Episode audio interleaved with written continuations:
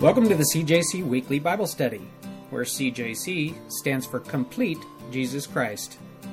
If your perspective of Jesus is based only on teachings from the New Testament, then your understanding is incomplete. Regarding what we often call the Old Testament, Jesus himself said, These are the very scriptures that testify about me. So won't you join us today in our study where we esteem the newer and the older testaments alike?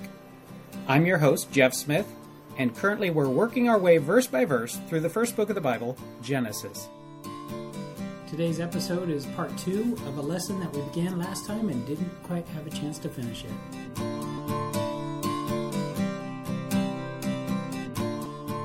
So when Jesus says, I am, he's identifying himself as the one in the bush. And here we have Exodus chapter 3, verse 3. Then Moses said, I will now turn aside and see Yeshua or Jesus. Yeah, it looks like he did. It looks like Jesus was there. It looks like his fingerprints are all over this. Exodus chapter 12, verse 13. Now the blood shall be a sign for you on the houses where you are. You know this story, right? This is the Passover angel coming through. This is the tenth and last plague. This is the plague where God said to Moses, You're to take your people and you're to instruct them to sacrifice a lamb and take the blood and put it on the doorpost. Any house that has that blood over the doorpost, that house is going to be saved. But if the blood's not over the doorpost, the firstborn's going to die and I'm going to send my death angel is going to move through the entire land and it's going to wipe out anybody that doesn't have that blood of that sacrificed lamb, that pure and spotless lamb that was sacrificed on their behalf. Take that blood over the doorpost, and any house that doesn't have the blood on the doorpost, the firstborn is going to end up dying there. But the ones that do have the blood over the door, those are the ones that are going to live. That's the background of this story. It says, Exodus chapter 12, verse 13. Now the blood shall be a sign for you on the houses where you are, and when I see the blood, I will pass over you, and the plague shall not be on you to destroy you when I strike the land of Egypt. Where's the Aleph Tav? Here it is. Now the blood shall be a sign for you on the houses where you are, and when I see Aleph Tav, the blood, when I see Yeshua, when I see Jesus' blood, I will pass over you, and the plague shall not be on you to destroy you. When God looks at us, if he sees the blood of Jesus over us, he passes over, and the plague doesn't destroy us. If the blood isn't over us, if Yeshua's blood, if Jesus' blood that was shed on our behalf is not appropriated to us, if we reject that, if we don't put that blood over the doorposts of our lives, it's going to result in death in our house. And when I see Aleph Tav, the blood, I will pass over you. Exodus chapter 20, verse 7. This is the Ten Commandments. The first record of the Ten Commandments is Exodus chapter 20. You remember that one of the commandments is not to take the name of the Lord in vain, right? Here's how that actually reads. In English, it says, You shall not take the name of the Lord your God in vain, for the Lord will not hold him guiltless who takes his name in vain. What would be an example of taking God's name in vain? Oh, I don't know. Maybe making the name Jesus and the title Christ into an exclamation, an unnecessary exclamation, or a swear word in the English language. You ever heard that before? Maybe that's taking God's name in vain. You suppose that he has a problem with that? Where's the Aleph Tav in this verse? There's actually three of them. Three of them in this one verse. You shall not take Aleph Tav, the name of the Lord your God, in vain. For the Lord will not hold him guiltless, Aleph Tav, who takes Aleph Tav, his name in vain. You suppose God feels pretty strongly about that? It seems to suggest that's the case here. How about Exodus chapter 20, verse 8, the very next one? The very next commandment is what? Remember the Sabbath day by keeping it holy. There's an Aleph Tav there. Remember Aleph Tav, the Sabbath day, to keep it holy. What is a Sabbath day? It's a day of rest. This seems to fit well with the words that we find of Jesus in Matthew chapter 11, verse 28 Come to me, all who labor and are heavy laden, and I will give you rest. Sounds like he's the source of our rest. By his own words, we can come to him for rest. And here we have what? A correlation between Aleph Tav and the Sabbath day, between Aleph Tav and the rest. Exodus chapter 25, verse 21 it's describing the lid that was on the Ark of the Covenant. The Ark of the Covenant, you remember, was a wooden box that was overlaid with gold, and inside of it was the Ten Commandments and Aaron's rod that budded and the gold jar of manna. It was thought to be the very throne of God, but the throne of God was not the Ark itself. It was not the Ark of the Covenant that was the throne of God. It was the lid on top of the Ark of the Covenant.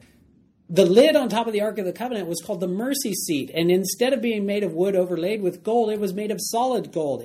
It was the more significant of the pieces there that you had. Exodus chapter 25, verse 21 says this you shall put the mercy seat on top of the ark, and in the ark you shall put the testimony that I give you. But it's interesting to see there's an Aleph Tav. You shall put Aleph Tav, the mercy seat, the place of mercy, as if Jesus or Yeshua is our place of mercy. Exodus 33, 12 through 13. Then Moses said to the Lord, See, you say to me, Bring up this people, but you have not let me know whom you will send with me. This is Moses up on the mountain. He's led the children of Israel out of Egypt, and God has used him mightily, but now he's up on the mountain, and now it's about that time frame of the Ten Commandments. He's up there. God's about to make an appearance to him.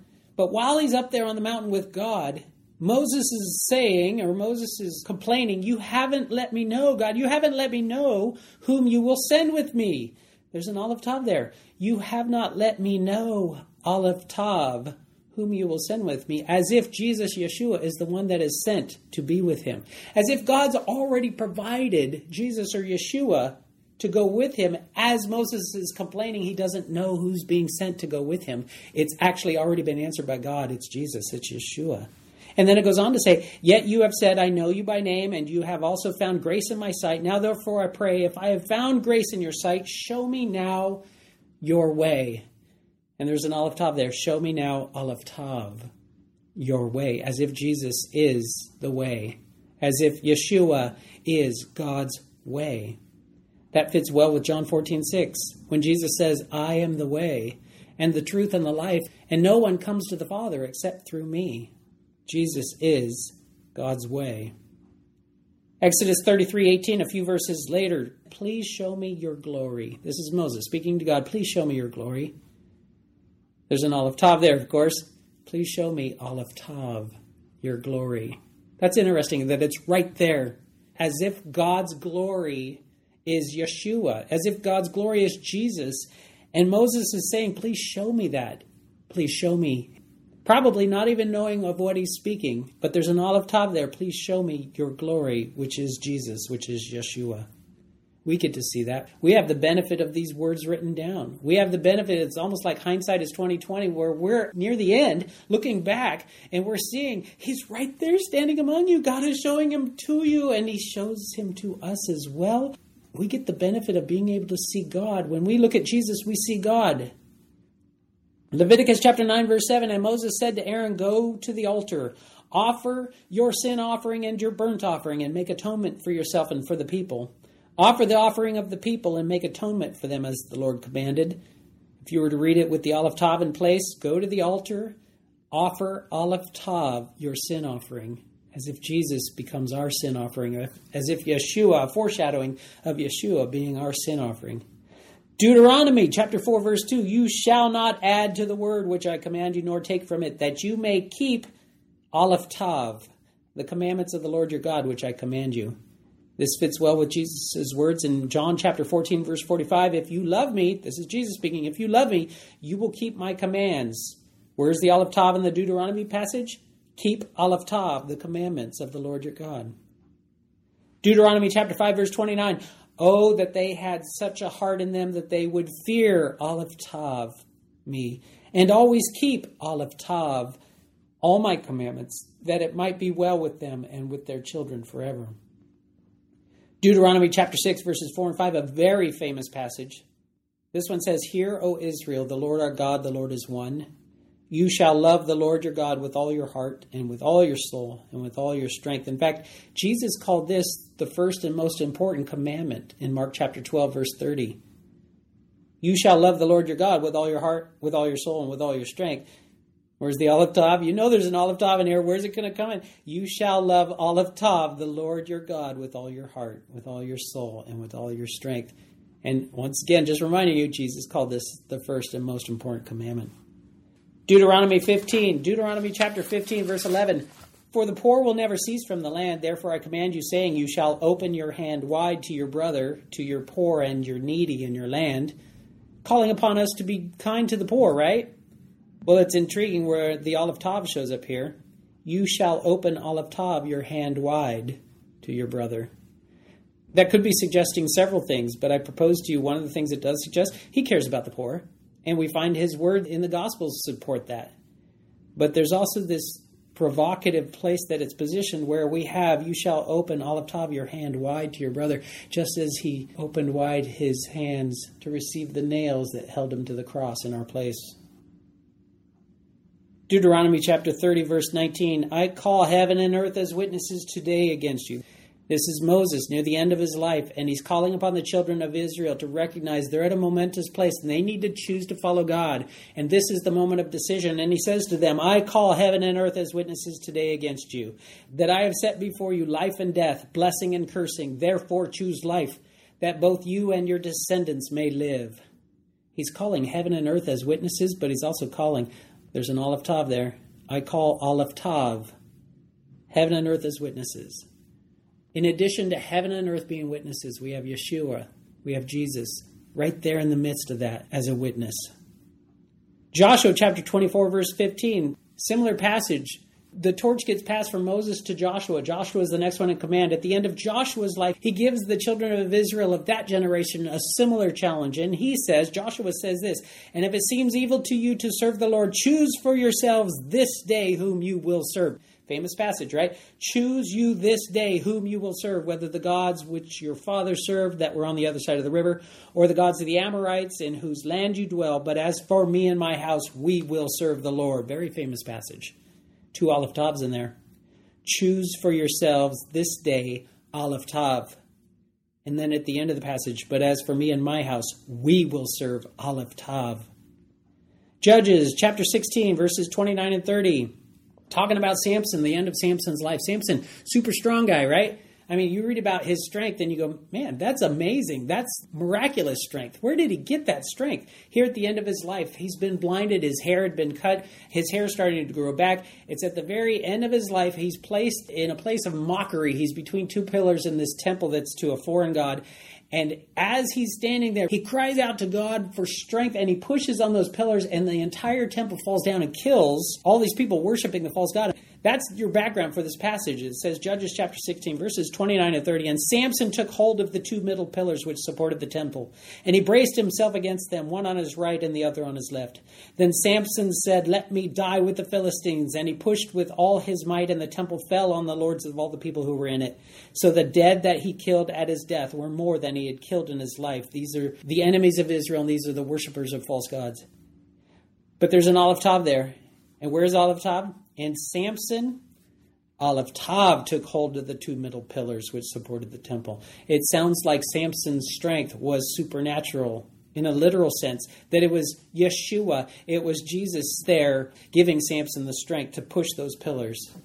1 Samuel 18 16, but all Israel and Judah loved David. David was the second but greatest king that Israel ever had, and he was described as a man after God's own heart. And here we have, but all Israel and Judah loved David. And right in between the words loved and David is Aleph Tav, as if Aleph Tav also includes himself in the list of those that love David. 1 Kings chapter 4, verse 34, talking about the wisdom of Solomon. The wisdom of Solomon is still referred to today as something amazing. In verse 34 of 1 Kings chapter 4, and men of all nations, from all the kings of the earth who had heard of his wisdom, came to hear Aleph Tav, the wisdom of Solomon. How did Solomon get to be so wise? Sounds like it might have been a wisdom of Yeshua or Jesus that Solomon was blessed with. Psalm chapter 27, verse 8, King David writes these words. King David, speaking to God, says, When you said, Seek my face, my heart said to you, Your face, Lord, I will seek. But we have an Aleph Tav there. When you said, Seek my face, my heart said to you, Aleph Tav, your face, Lord, will I seek. Psalm 119, verse 135, it's the longest chapter in the Bible. It's the longest of the Psalms. 176 verses. And almost every single verse has to do with God's statutes, His testimonies, His precepts, His commandments, His righteous rules, His word, His law. But here we have verse 135. It says this Make your face shine upon your servant and teach me your statutes. We find, and teach me, Aleph Tav, your statutes. All the things that we would want to know of God his statutes, his testimonies, his commands, his words, his precepts, his righteous rules seem to have their fullness in Aleph Tav, in Jesus, in Yeshua. Song of Songs. Song of Songs is a beautiful book of the Bible, unlike any of the other books of the Bible. It's a very romantic love story. And one of the most famous verses from the Song of Songs is this Many waters cannot quench love, nor can the floods drown it. If a man would give for love all the wealth of his house, it would be utterly despised. One of the most famous verses from the Song of Songs. We find an Aleph Tav in there. Many waters cannot quench Aleph Tav love. As if to say, you can't drown out God's love. You can't drown out the love of Jesus, the love of Yeshua. Isaiah chapter 1, verse 4. This is the opening of the book of Isaiah. The people have been rebellious. God's people have rejected him. Isaiah is called as a prophet to call him out. In verse 4, it says this Alas, sinful nation, a people laden with iniquity, a brood of evildoers, children who are corrupters, they have forsaken Aleph Tav, the Lord. They have forsaken Aleph Tav, the Lord. As if to look forward in time to the time when Jesus would be forsaken, when Yeshua would be rejected.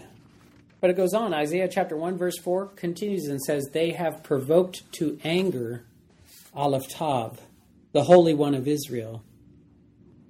Isaiah 45 and verse 9. Isaiah 45 verse 9 says this Woe to him who strives with his maker. You have an Aleph Tav there right before his maker. As if Aleph Tav, as if Jesus, as if Yeshua could be described as your maker, my maker, our maker. Isaiah 52:10 The Lord has made bare his holy arm. Do you get that word picture there? We call that rolling up our sleeves, getting ready to get busy, right? Getting ready to show our strength. Here it has, the Lord has made bare Aleph Tav, his holy arm. As if when God wants to show his strength, as if when God is getting ready to get busy, there's Aleph Tav, there's Jesus. He's showing Jesus, he's showing Yeshua. But Aleph Tav shows up at the end of the verse as well. Let me read the rest of it. The Lord has made bare Aleph Tav, his holy arm. In the eyes of all the nations and all the ends of the earth shall see the Aleph Tav, salvation of our God. The salvation of our God. We read that in English and go, the salvation of our God. That's cool. Wonder what it's talking about. Well, there's an Aleph Tav there. Maybe he's talking about Jesus. Maybe he's talking about Yeshua, the salvation of our God. Isaiah 53 6 All we like sheep have gone astray. We have turned every one to his own way, and the Lord has laid on him the iniquity of us all. Very famous passage, Isaiah 53, verse 6. Isaiah 53, if you are a follower of Jesus and you read Isaiah 53, you go, man, it's so clear. It fits Jesus so well. From what I know and what I've been told and what I've been taught about Jesus, about Yeshua, this is the chapter that describes, probably stronger than any other in the Tanakh in the Old Testament, about who my Savior is and what he went through. Out of the midst of that, you have verse 6 And we, like sheep, have gone astray. We have turned everyone to his own way. And the Lord has laid on him Aleph Tav, the iniquity of us all. And I've still got a long way to go. And I'm looking at the time, and here's what I would suggest to you. This is probably a study you're going to want to hear more than once because I'm going fast. I know I'm going fast, and there's no way this can soak in at the speed that I'm going you got to hear it again. But anyway, let's keep going. Jeremiah 16, verse 21. Therefore, behold, I will this once cause them to know. I will cause them to know Aleph Tav, my hand and my might, and they shall know that my name is the Lord. Jeremiah 21, 8. Now you shall say to this people, Thus says the Lord, Behold, I set before you Aleph Tav, the way of life and the way of death. It's not just that these Aleph Tav combinations show up, it's, it's where they show up. It's the context in which they show up. I will set before you, Aleph Tav, the way of life. I will cause them to know Aleph Tav, my hand and my might from the previous verse. Here's another one, Jeremiah 24 7. Then I will give them a heart to know Aleph Tav. Ezekiel 34 12. As a shepherd, this is talking about a shepherd, right? Ezekiel 34 12. As a shepherd seeks out his flock on the day he is among his scattered sheep so will I seek out Aleph Tav my sheep and deliver them from all the places where they were scattered on a cloudy and dark day. Speaking of the shepherd, it sounds like Aleph Tav is being likened or being present. His fingerprints are on that part about a shepherd who seeks out a flock that's scattered. Ezekiel 36:23, God speaking here, speaking to Ezekiel to tell the people, I will sanctify my great name, but there's an Aleph Tav there. I will sanctify Aleph Tav my great name. I will sanctify. What does sanctify mean? It means to be set apart for God's purposes and for God's glory. Ezekiel 37, 26, Moreover, I will make a covenant of peace with them, and it shall be an everlasting covenant with them, and I will establish them and multiply them, and I will set my sanctuary in their midst forever. There's an Aleph Tav there. and I will set Aleph Tav, my sanctuary, in the midst of them forever. What is a sanctuary? It's a place where you could go to meet God. Aleph Tav is being likened to the sanctuary. If you want to meet God, you go to Yeshua. You go to Jesus. Habakkuk 2:14, a very famous passage from that book, for the earth will be filled with the knowledge of the glory of the Lord as the waters cover the sea. Very famous passage speaking of the future when God will be glorified. Let me read that passage to you again. This time I'm going to put in the Aleph Tav. For the earth will be filled with the knowledge of Aleph Tav, the glory of the Lord. As if Aleph Tav is the glory of the Lord. As if Aleph Tav is that future fulfillment of the time that is being spoken of, where the earth will be filled with the knowledge of Him.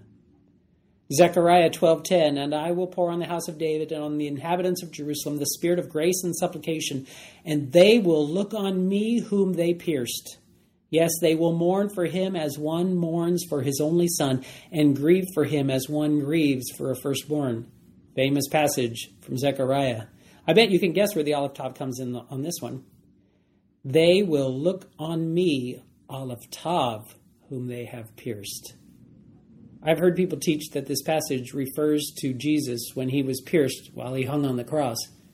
Now it seems even more strongly to suggest that.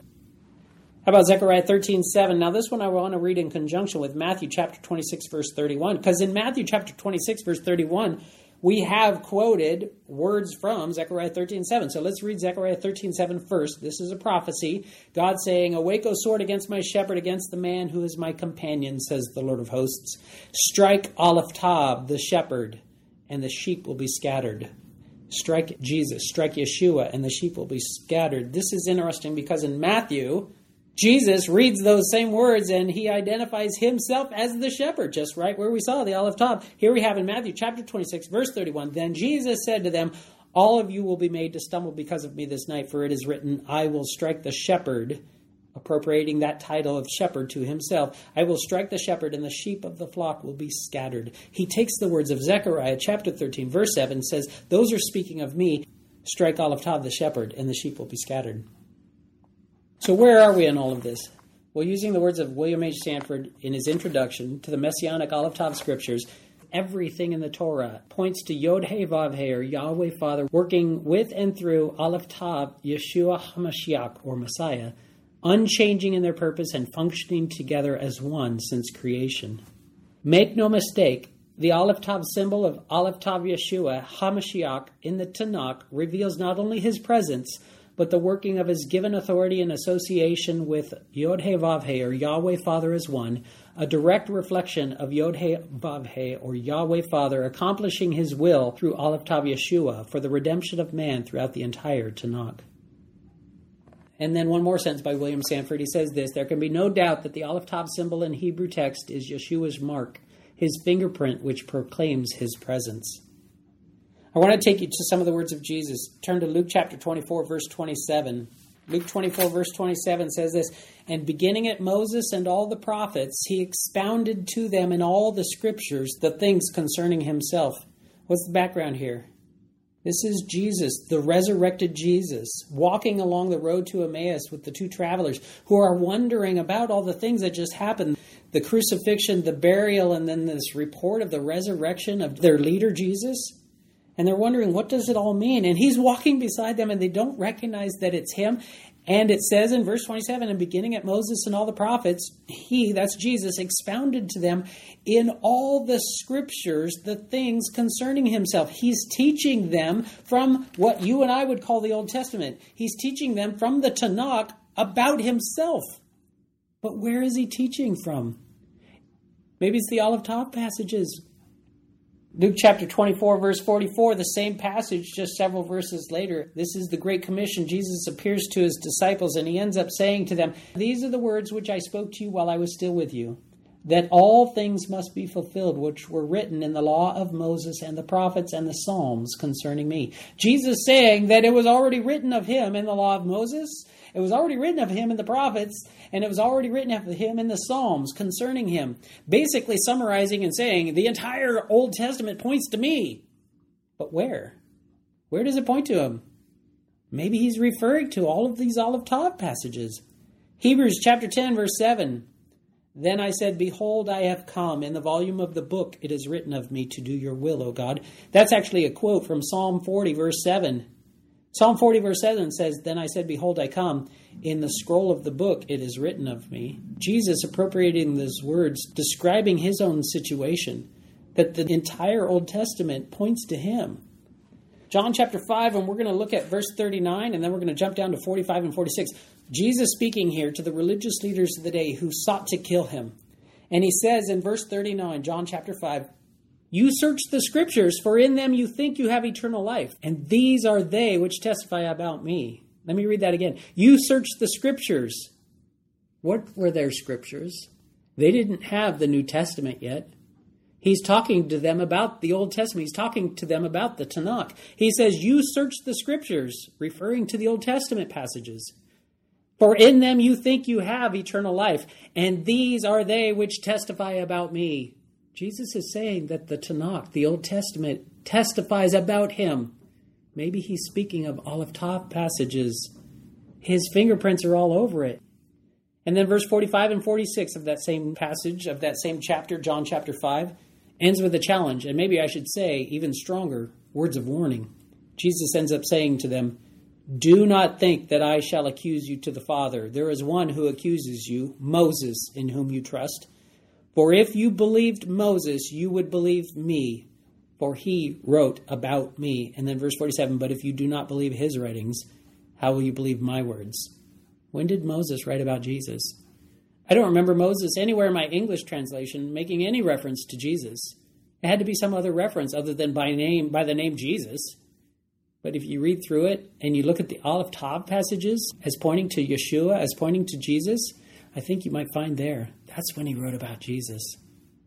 Let's go ahead and close in prayer. Lord, we thank you. We thank you that your word is multi layered and multifaceted, and that if we dig down a little bit, we don't find that it's wanting, we don't find that it's hollow or empty. We find the adventure gets greater the more we dig. Lord, I pray that you would help us to yearn to know you more. And I pray that you would help us as we dig, that you would reward us if we're diligently seeking you. I pray for your glory. I pray that you would be magnified. And I pray, God, that you would open our eyes to see that you're all over the place, that you're not just a New Testament figure, but you span the Testaments. You are from Genesis chapter 1, the very first chapter of the Bible, to Revelation chapter 22, the very last chapter in the Bible. Truly, you are the first and the last. You are the beginning and the end. You are the Alpha and the Omega. You are the Aleph and the Tav. Thank you, Lord. In Jesus' name, amen.